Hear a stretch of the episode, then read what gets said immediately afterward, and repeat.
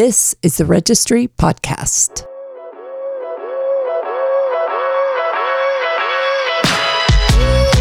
Welcome to the Real Perspectives Podcast, where we dive deep into the evolving world of real estate, bringing you the latest insights and stories from industry trailblazers. I'm your host, Vladimir Bosanac, co-founder and publisher of this podcast, where we aim to shed light on the innovative minds shaping the real estate landscape.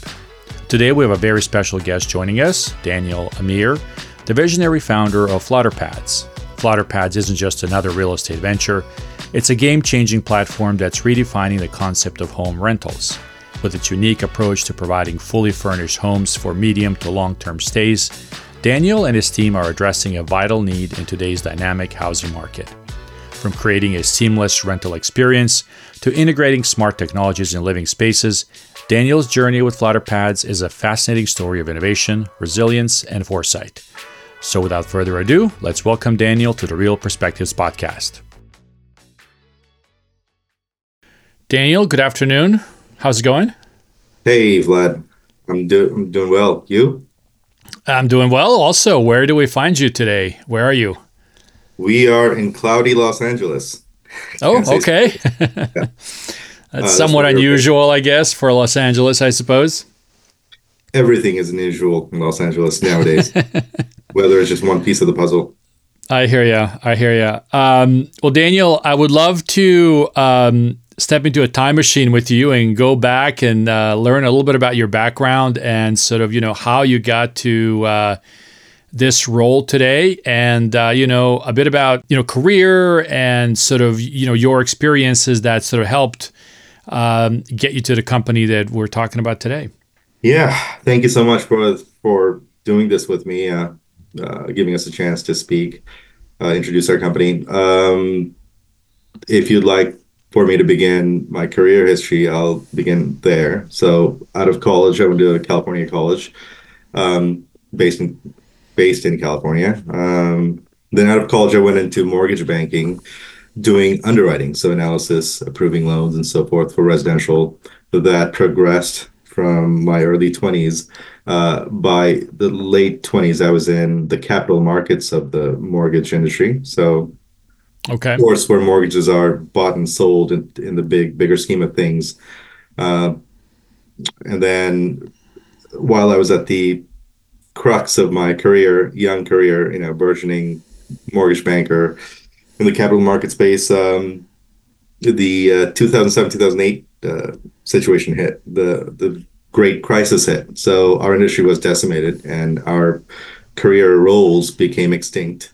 And I made the transition at the time. No more mortgage writing for a little while, right? Yes. Yeah. The whole mortgage industry had to be dismantled and recreated with new rules. The rules they had followed for the last 40 years had just been proven wrong and failure prone, which we'll get into that later. But yeah, so after the 2008 crisis, I, out of desperation and just necessity, reinvented my career by entering the wealth management, private banking, securities brokerage space. And it was, at first, seemed like it was a removed industry than what I was in, but it really wasn't. By the time I got in, was into that industry in the private banking or wealth management space, carved myself out a niche where I became a specialized broker advisor on real estate investment trusts, investment related with real estate. So real estate investment trusts, infrastructure bonds of cities, debt finance, debt funds, where you put in money and you get a certain amount of returns, and so forth. So somehow, as fate would have it, and my own attraction, inkling would have it, I was able to stay in the real estate space, and it ended up broadening my horizons and expertise. So I spent about 12 years, so a third of my whole life at that point. So 12 years, year-ish is how long I was in the corporate world.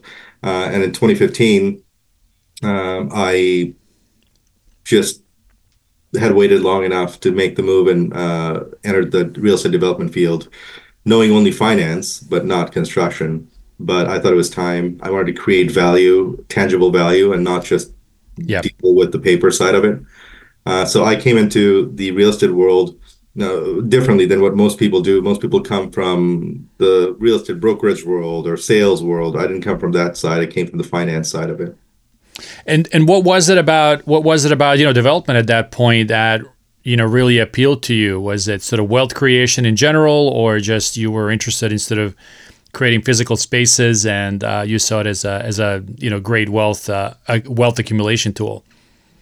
I think the answer to that question is everything you just mentioned. So at first, it was just a burnout from being in the financial world where I, had to deal with placing clients with investments that fit them, right? So then after years and years, and I was still a baby, and that 12 years is nothing in that space because things change, economies evolve, investment vehicles and regulations evolve, so forth. I just couldn't escape this nagging feeling that in the end, the only thing I could think of, or things that I do prescribe to my clients' portfolios, whatnot, the saving grace was always tangible assets, not commodities, but tangible assets.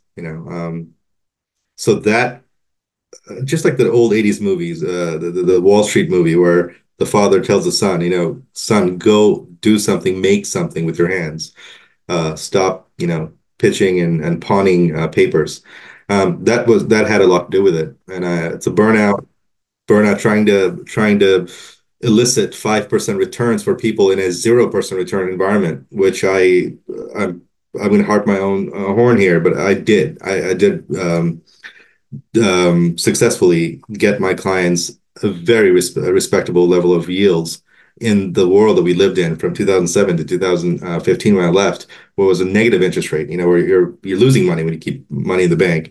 But I was able to squeeze out earnings using debt instruments and real estate investment type of instruments, bonds, so forth. And then once I started the company, which is a prayer and a whim, that, hey, I'm going to start building things. I know where to get the money, to structure the money, and to build things I didn't know anything about building. So I reached out to a few people to see if I can partner up with any builders who would even waste their time to do some sort of collaboration with some guy who's not from real estate. Real estate happens to be in most cities a very broad term, like, oh, real estate, it could be realtors or brokers, or it could be title companies. But developers and contractors, they're different people. Developers are one thing and contractors are one thing.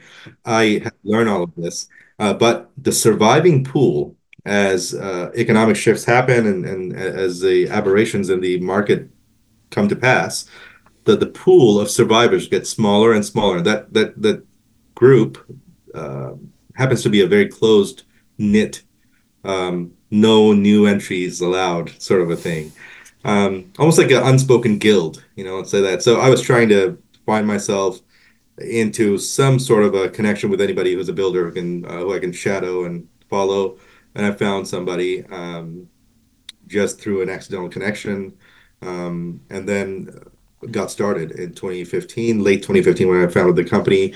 My current company, Flutterpads, it's a 2-year-old company now, but... Yep.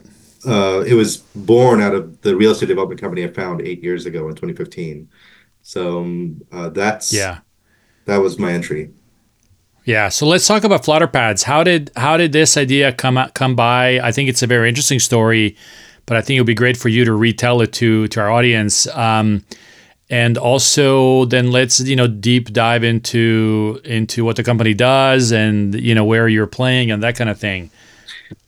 Yeah. So Adaptive Capital Corporation was the real estate development firm that I created in 2015, and then through floundering around, stumbling around, learning development, I finally got my footing. Let's say 4 years into it, and then as we were just in good strides, everything we build gets sold, and there's good profit margins, so we can repeat the cycle. Just when we hit our stride in 2019, end of 2019, where I feel like, okay, I've learned enough. We have been known for one thing very well, which is we are the experts in making mistakes in Adaptive Capital, and we made them fast, and we learned fast. Nobody makes more mistakes than us. So that was our motto. And then, so 2019 happens. The company looks great. Our model works. What we were creating works. We were a very niche developer. That's a very important segue into where we came from. And we should say that you were building housing at this point primarily, yes, right? You're on the residential side of development, right? And within residential side, the side of real estate, very niche developers. We did mid-tier housing, which means like middle income, upper middle income homes. Yep. We didn't go for the affordable, very outside of the city kind of thing. Nor did we do luxury homes. But our properties were very, very advanced. They were luxurious, and you wouldn't have to spend $5 million to buy them, which is an average luxury home in LA. But our niche is, was single-family homes, mid-tier, and small residential buildings. We learned very quickly larger residential buildings have economic problems and other problems, fiscal problems that smaller buildings don't have. As a matter of fact, smaller buildings are more liquid. You know, there's a lot more people who can buy smaller multifamily that are well-performing than a 40-unit building.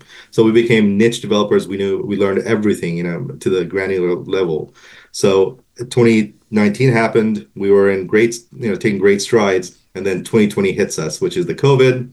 And for a small microscopic developer like us, self-funded, bootstrapped, we didn't have the carrying capacity to carry all these products we built. We as a developer, our model is you build, you borrow the money, you build, sell it, then redeploy the money in new line of products, sell it again, and for perpetuity, you just move on. But 2020 happens, and our products don't sell. They're sitting in the market beyond our experience.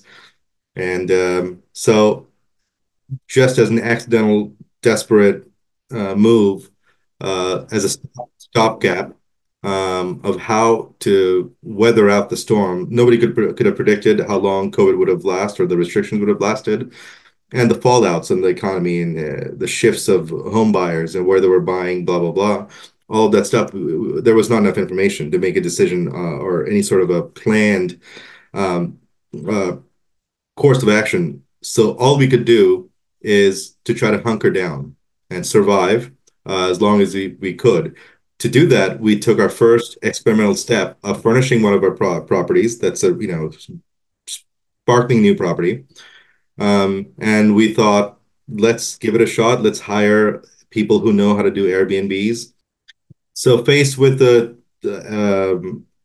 arrival of COVID and the inability for us to project the environment changing and when things will get better, restrictions will be lifted, we, just like most developers throughout the country, we couldn't project. We just no way to plan our route. So we took a very experimental step, part fueled by desperation, part fueled by curiosity. We contacted Airbnb management companies, well-known companies, to see if they could help us just place one of our properties in a 30-day rental type of thing, temporary rental, because we didn't want to lose access to our property with a full-time lease. At any given time, we need to be able to sell the property. And so when we entered into management contracts with these well-known companies, which I will not name, we started learning the norms of their industry, what they charge, how, what's the occupancy situation of properties like that. We started seeing all of this and the quality of their work. None of that were good news. But what was good news, and astonishingly, our first property got rented in 6 hours.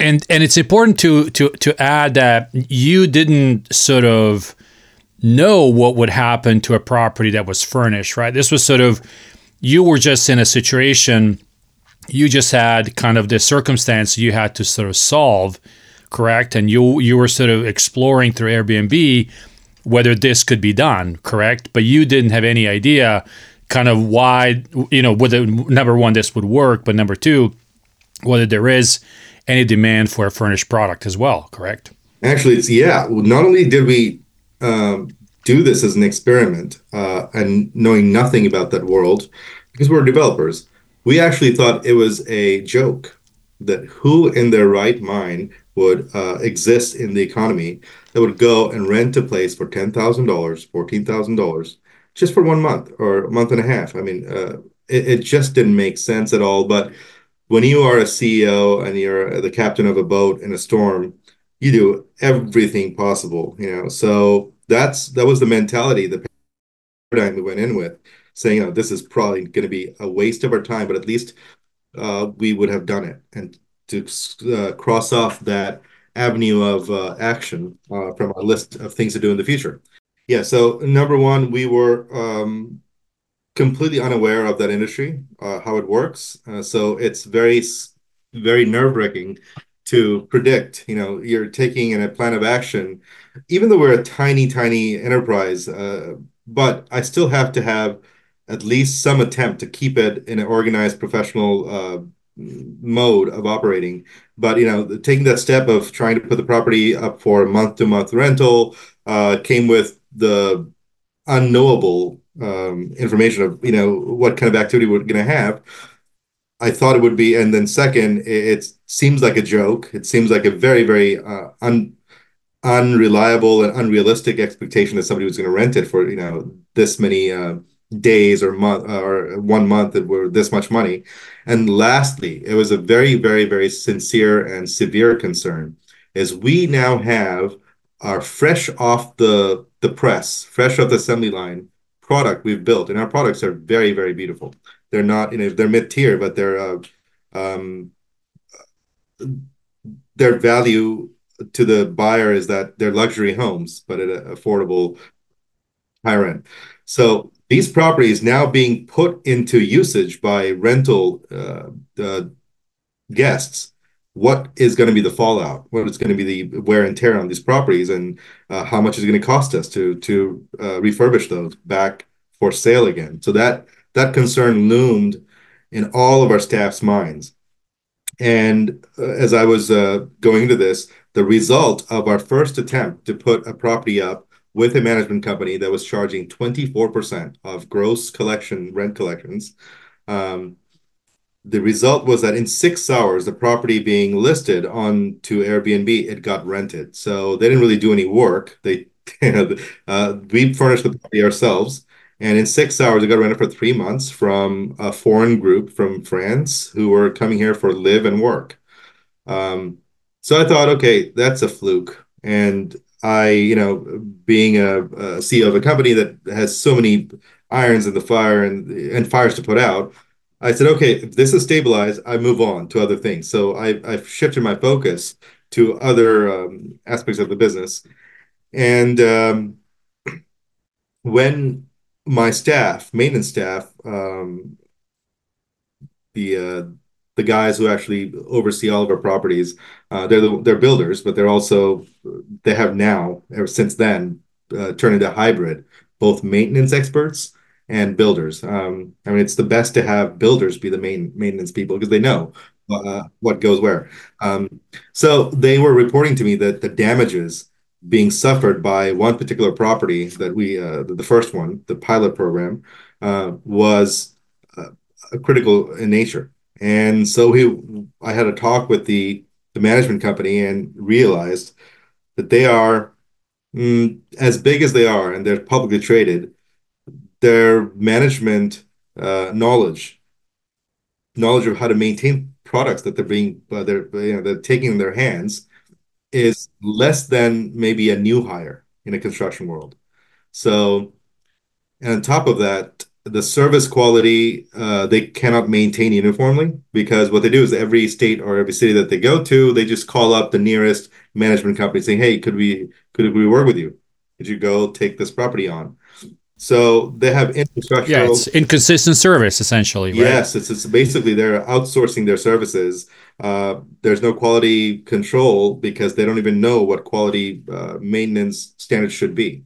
So all of this became quickly apparent to us because we're the manufacturers of products. Who better to know how to maintain products and usage proper use, and so forth, than the manufacturer themselves.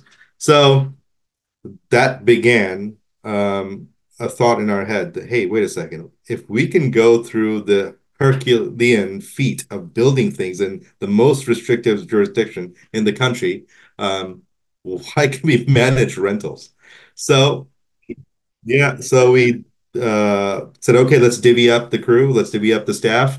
I had my second in command go ahead and carve up labor hours and whatnot to do regular servicing, maintenance of guests' properties. After the first experience with this outsourced management company, we came to the conclusion we can do this better.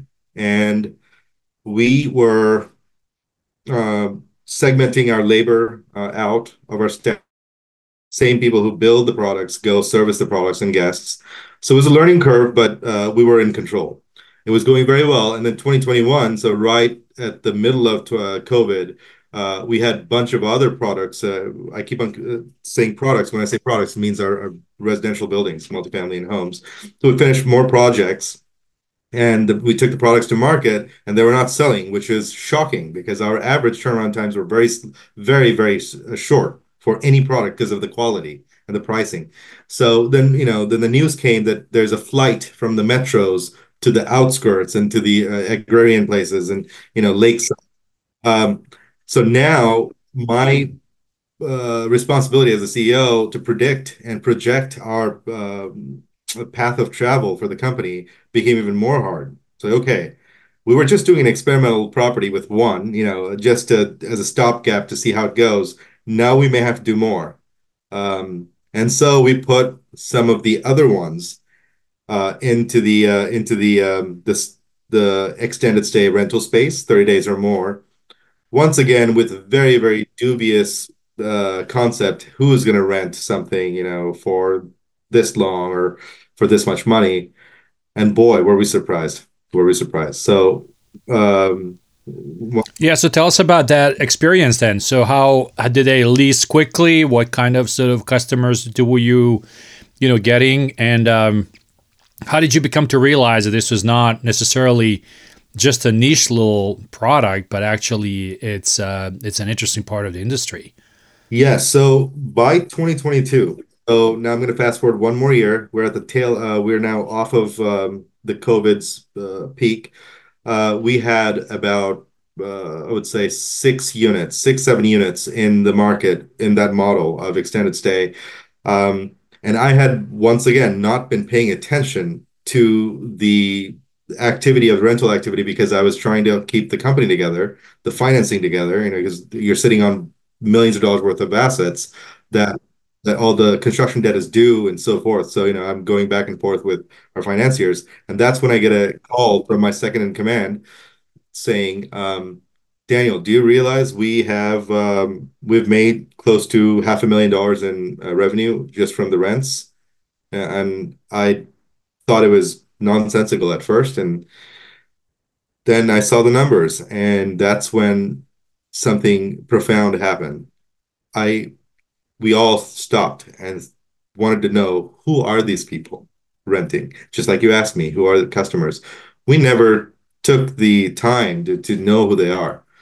By that point, we were so deep into this mode of leasing extended stays that it was time. And we looked and we did a deep dive, and a world of information started appearing. And it wasn't easy to find, but that information started leaking out of the sources we're checking. So our rentals are average since then. So we've been Flutterpads, the new company, has been operating unofficially for about 18 to 20 months. So our customer profiles are very, very interesting. So they're 90%, I would say, is the young professional category. Sorry, correct myself. I would say 70% is the young professional. So anything from stage actors to psychiatrists to engineers who are sent for job projects from one city to another, and then, of course, nurses. Lots of medical professionals. Interesting. Yeah. So we've got, I would say as of right now, 30% nurses, 20% artists, and the remainder are a mixture of people coming for medical treatment and contract work. So there's 10% is very interesting, fun group. That's the group we have to babysit the most. This the artists group. So they're singers, actors coming from different places in the world or in the States, and then for filming projects or musical or video projects, whatnot. But this demographic, once we took a deeper dive and we realized that the government has not tracked officially the transient long-term travelers, that group, or it's called extended stay lodging sector. But it has always been taken as a rule of thumb by the real estate industry in general, the commercial real estate industry, and the government websites, that about approximately 3% of the entire rental housing market of the U.S. prior to COVID. So prior to COVID, the rule of thumb was 3% of the entire rental economy of the U.S. is accepted as being transient extended stays. COVID brought about tsunami, of change. So digital work became prevalent, accepted, if not mandated, by the government. And then you had employers decentralizing from wherever the headquarters was. Now there are satellite offices in other places, and they can have remote workers from other states that are cheaper, if not internationally. So all of these sea change in the U.S. economy led to a growth, an explosion of 50% of digital workers from 2019 to 2021. It was an increase of 50%. As of current statistical data, about 15.5 to 16 million workers are registered as digital workers in the U.S. as of 2022. As of 2023, as of last year, 27% of the entire workforce is now on digital work in the U.S. And then about 16% of the entire American corporate employer enclave. So 16% of all corporate employers are now fully digital. So you got 16% fully digital employers, corporate employers, 27% of the entire workforce, that's registered workforce, is digital work oriented. And then you have the independent gig workers such as the artists and the psychiatrists, and I wouldn't call psychiatrists a gig worker, but they're working for themselves, so they're choosing markets whichever they want to go to, to practice, they can. So all of these, we're seeing a microcosm in our small test pilot program in Los Angeles. Our occupancy rate was 85%, and we made 85%, and as of this last few months, it's been actually 110%. Why I say 10% extra is because we ran out of space. We are oversubscribed. We don't have the supply to meet the demand. It's that big of a market. I can get into the market size if you'd like me to. Yeah, I would love to understand, so this is obviously a differentiation for you and your company compared to some other, whether it's a mom and pop or sort of a smaller kind of enterprise that owns properties. I would love to understand from you how different you think you are from the rest of the market. So I'll begin with the problem. The problem that we found ourselves solving. The problem is, as I mentioned, there's a gigantic percentage. 3% of the entire country is a big percentage. It has always been extended stay. It's a stable number. It's actually expected to have surpassed 5% after COVID. It just hasn't been tracked. So the problem is, for these extended travelers, which have nothing to do, they have nothing to do with vacationing, which is the business of Airbnb and vacation rentals. So extended travelers, such as young professionals having to do projects somewhere else, healthcare treatment seekers, students, construction workers, whatnot. Those people, their choices have always been, I would say, in the last 12 years. Before that, it was two choices, but the last 12 years since Airbnb came to the market, just three choices. One is really poorly located extended stay hotels, roach motels by the freeway. The only kinds of extended stays that are out there is either the ones you can afford would be right next to a freeway, kind of outskirts of the city, truck stops basically, or extremely expensive condo rentals in downtown high-rises. Those are extended stays by big brands like Hilton. So you have that choice, either stay in a truck stop or stay in a $30,000 a month extended stay. Second option is you go with a Airbnb vacation rentals and try to make a deal for a 30-day plus extended stay. You end up paying 10 to 14% commission to the Airbnb platform.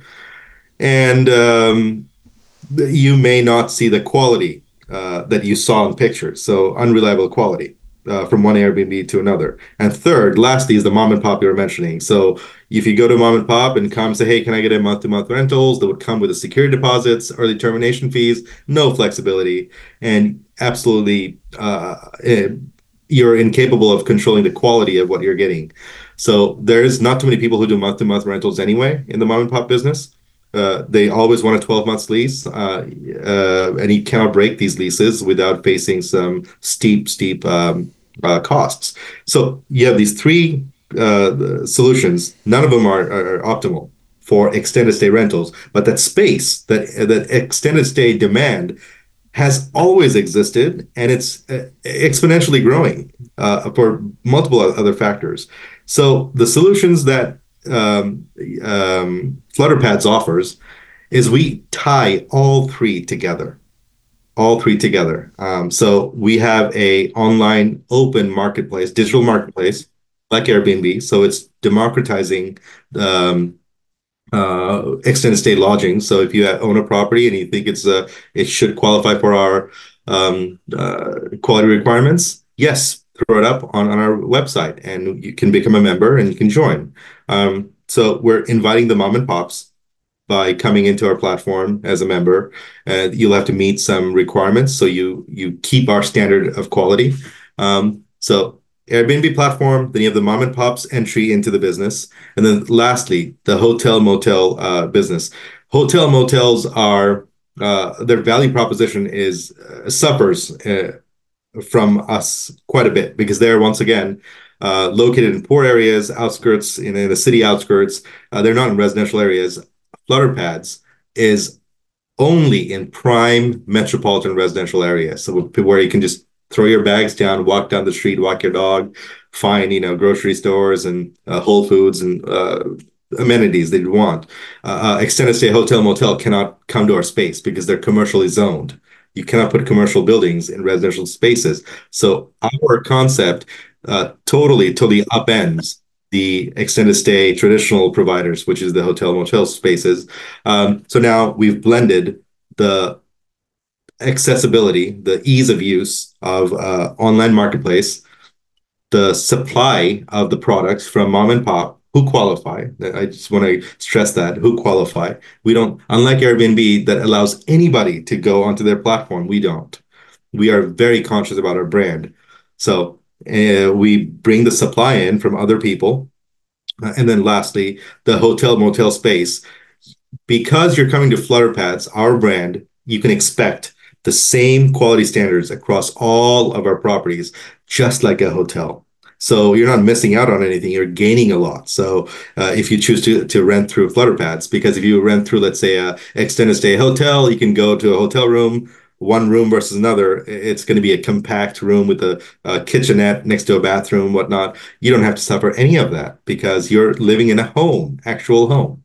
So all of this now is grounded by one very particular difference that we have with our competitors. Aside from the hotel chain owners, all the other competitors we have, which mostly are online digital platforms, either management companies or Airbnb type of rental platforms, they're nothing but a digital company. We are a digital company and a physical company because our company owns its own assets, which are deployed into this Flutterpads model. And we are leading by example In other words, when Airbnb has their properties listed on the search results, whatnot, they're provided by other customers or property owners. Airbnb has nothing to do with the quality of that property. We do, because we ourselves are operators. We have our own properties in the markets. We have our brand to protect. So as long as everybody prescribes to our requirements, the property owners sticks with us and our requirements, the brand itself will bring people's reliance on quality, affordability, and accessibility. Yeah. So Daniel, what's next? Where do we go? Where do you go in 2024 and beyond? We just kicked off our crowdfunding platform as one leg of our marketing. We've never marketed, and without marketing, it's spending even $1 in marketing. We have occupied ourselves, our occupancy rate is 85%. So in 2024, with the fundraising, both organic fundraising, speaking with institutional investors or family offices, whatnot, and the crowdfunding, as the funding comes in, we are going to expand to 3 other cities in our home state, California. So we want to be in San Diego, Irvine, San Francisco, and Los Angeles. So Los Angeles is our first market. And we still have yet to grow LA.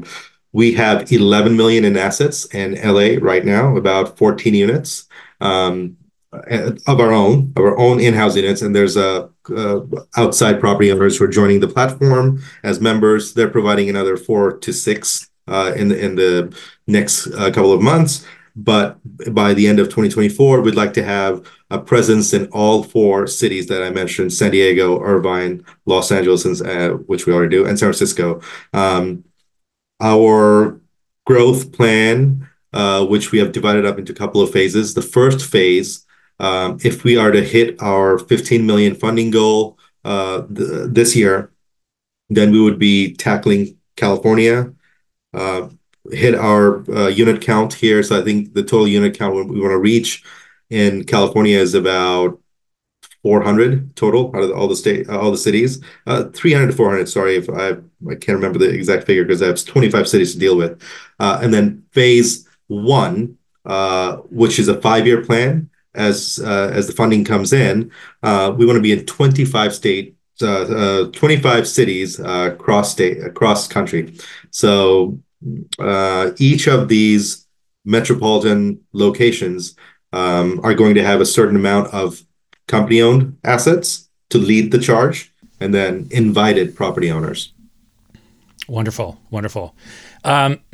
How do you feel about the industry? So, part of your business was born out of necessity and kind of what happened, with the industry, at the onset of, COVID. How do you feel that the industry is going to be, evolving over the next few years to sort of help you with your business plan? Yeah, that's, that question looms in all developers' minds, those who are vested in, like we have been for so long. Look, there has been some overt changes and some under the table changes, under the radar changes, and these changes are accelerating. So housing industry, I'm going to limit my focus onto the multifamily or rental housing industry. That's the space we're in. We're a very niche group, a very stable niche, extended stay within the overall rental economy. You have 3 areas of sea change. Number 1 is supply and demand. Populations are growing and shifting from different areas. So our California has always been known as one of the fastest growing states, with size and population count and the employment, all of that stuff. Texas, Florida. So you have population growth that's unstoppable. It's just inevitable, right? So that's the supply of housing for them to house the growth has not been satisfactory in the last 20 years to begin with, but just got exacerbated really badly with I would say since the financial crisis, because financing was limited, and then when financing was back on track, then you have supply chain with tariff wars with China and Canada and so forth, so building materials come from. And then, of course, the cream on top was the COVID, where you had no rent collections. So all of these factors fall into the supply and demand. So supply will always, always underpace demand. And it's going to be like this for the foreseeable future. I mean, in our lifetime, I don't think the balance is going to come back. So the supply and demand imbalance will stay and get worse. And look, now we're in this war in the Middle East and war in Ukraine. All of that, I'm not making a commentary in politics, but I'm making commentary on the supply chain. Building materials come through those routes. And we see it to the granular level. And this is also another difference where our competitors don't know anything about this stuff. They're not developers. We came from the DNA of the builders. So we know the economics of our product that we're putting in the market. Okay, so you got the supply and demand imbalance that's going to stay. Then you got the affordability crisis, which you see on the TV, and I'm sure you've done pieces on it. There's nothing affordable about affordable housing. That's a funny saying we have in California. This all the government's putting aside money for. So there's nothing affordable about affordable housing because you cannot. It's not feasible to make anything that you can then charge less rents for, unless it's a government-owned project. So affordability crisis has been front and center of all real estate news, where mom and pop who sold homes. Just a classic example, in 2019, at the peak of the real estate market, people were selling like hotcakes. They're getting prime dollars for their properties. But after selling their property, just when they were trying to buy one, that's when COVID hits. So there's shortage of homes for sale because people weren't selling. You can show homes, whatnot. It got exacerbated with people buying up properties in the outskirts, in the vacation areas, and metropolitan supply of homes for sale dwindled because people are thinking, oh, I'm going to wait this COVID out. So this affordability crisis made worse by the inflation fighting moves of the government, with the interest rates shot up from 3% to 8%.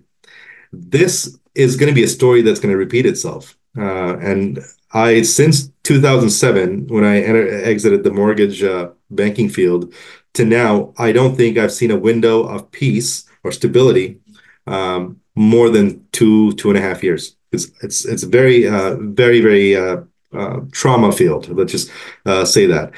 So you got the supply and demand problem. You got the affordability crisis. It's only getting worse because, as a developer, I can attest to it. We cannot make homes any cheaper than we make it now. Right. And if this is already unaffordable, what's going to happen 5-10 years down the line? Yeah. Right?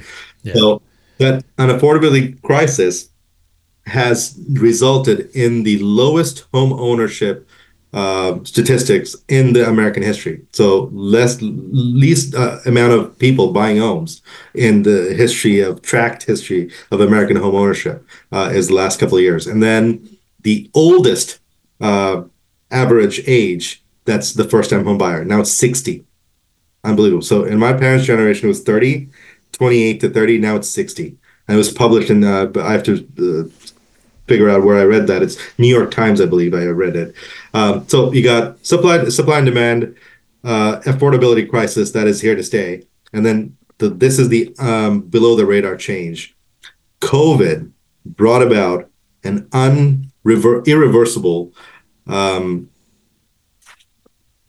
shift, a socioeconomic shift and a cultural shift of people giving up or deferring the ideal American ideal dream of home ownership for life experiences, because they realize, okay, I'm going to fight a losing battle anyway. I can't buy a home. I can buy a condo.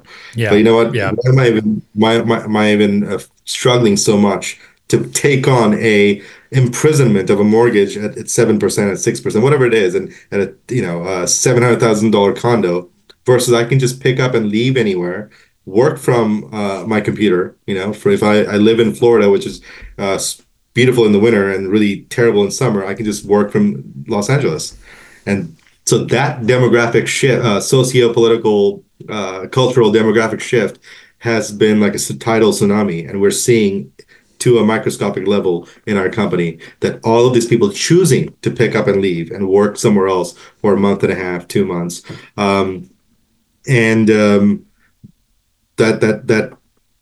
Those figures I told you about, 27% of all U.S. employees as of 2021 were digital, and then 16% of all U.S. companies are fully remote.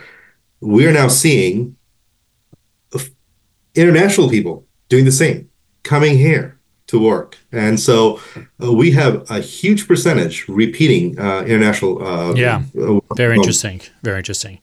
So Daniel, as we, close our conversation here, what are some of the pieces of advice, lessons learned, things you'd maybe tell your younger self that, others can, learn from? Well, whatever lessons I've learned, they're applicable to if you are in my field in real estate and whatnot.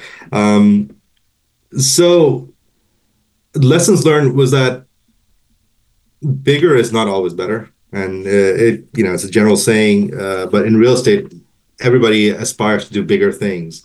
I learned bigger is not better. And that's why our business, our development business became such a niche developer of smaller multifamily buildings and residential homes. We tried out larger projects, and we learned the minefield that you're going to cross becomes expanded when you try to do bigger things. Your economic fallouts are larger. So it's this economy of scale. And then I would say ask for help earlier on. This is something I would give myself the advice. I came from a background where I was the consultant. I was the advisor to clients. In my corporate world, so I had this built-in thing about never asking for help, whether it's part ego or part habit. I will figure it out. So when you're early on in your career in this field, in real estate and development, try to get out of your shell, which I didn't do, until later. I would do it much earlier now that I look back at it. Ask for help. However discomfort you may go through, reach out, and you'll get ignored by a lot of people, but some people will help. And so the information you're going to get, advice you're going to get before you take your first step, can eliminate costs. So the advice I would give to myself is ask for help earlier. And the errors I made, looking back, the mistakes I made was that lessons I learned was bigger is not better, and also. You get what you pay for, so whatever consultants and service providers you get what you pay for usually. Yeah. Wonderful. Well, Daniel, thank you very much for all this wonderful feedback. It was great to learn more about your company. Best of luck in the oncoming years. And we'd love to catch up with you in a little while and see how things are going. Yeah, and you guys can learn more about us. We're in crowdfunding platform wefunder.com. Please go support if you believe in our mission, and I think you'll be happy. And we'd love to be able to show you how we grow. Thank you for having us on. That was another episode of the Real Perspectives Podcast, and we thank you for taking the time to listen to it. Conversations like these help us comprehend our evolving industry better and hopefully provide a perspective that helps you understand the dynamics of commercial real estate. If you like this episode, please subscribe to our show and tell your colleagues about it. That is the best way to spread the news and help us remain relevant across the industry. Cheers.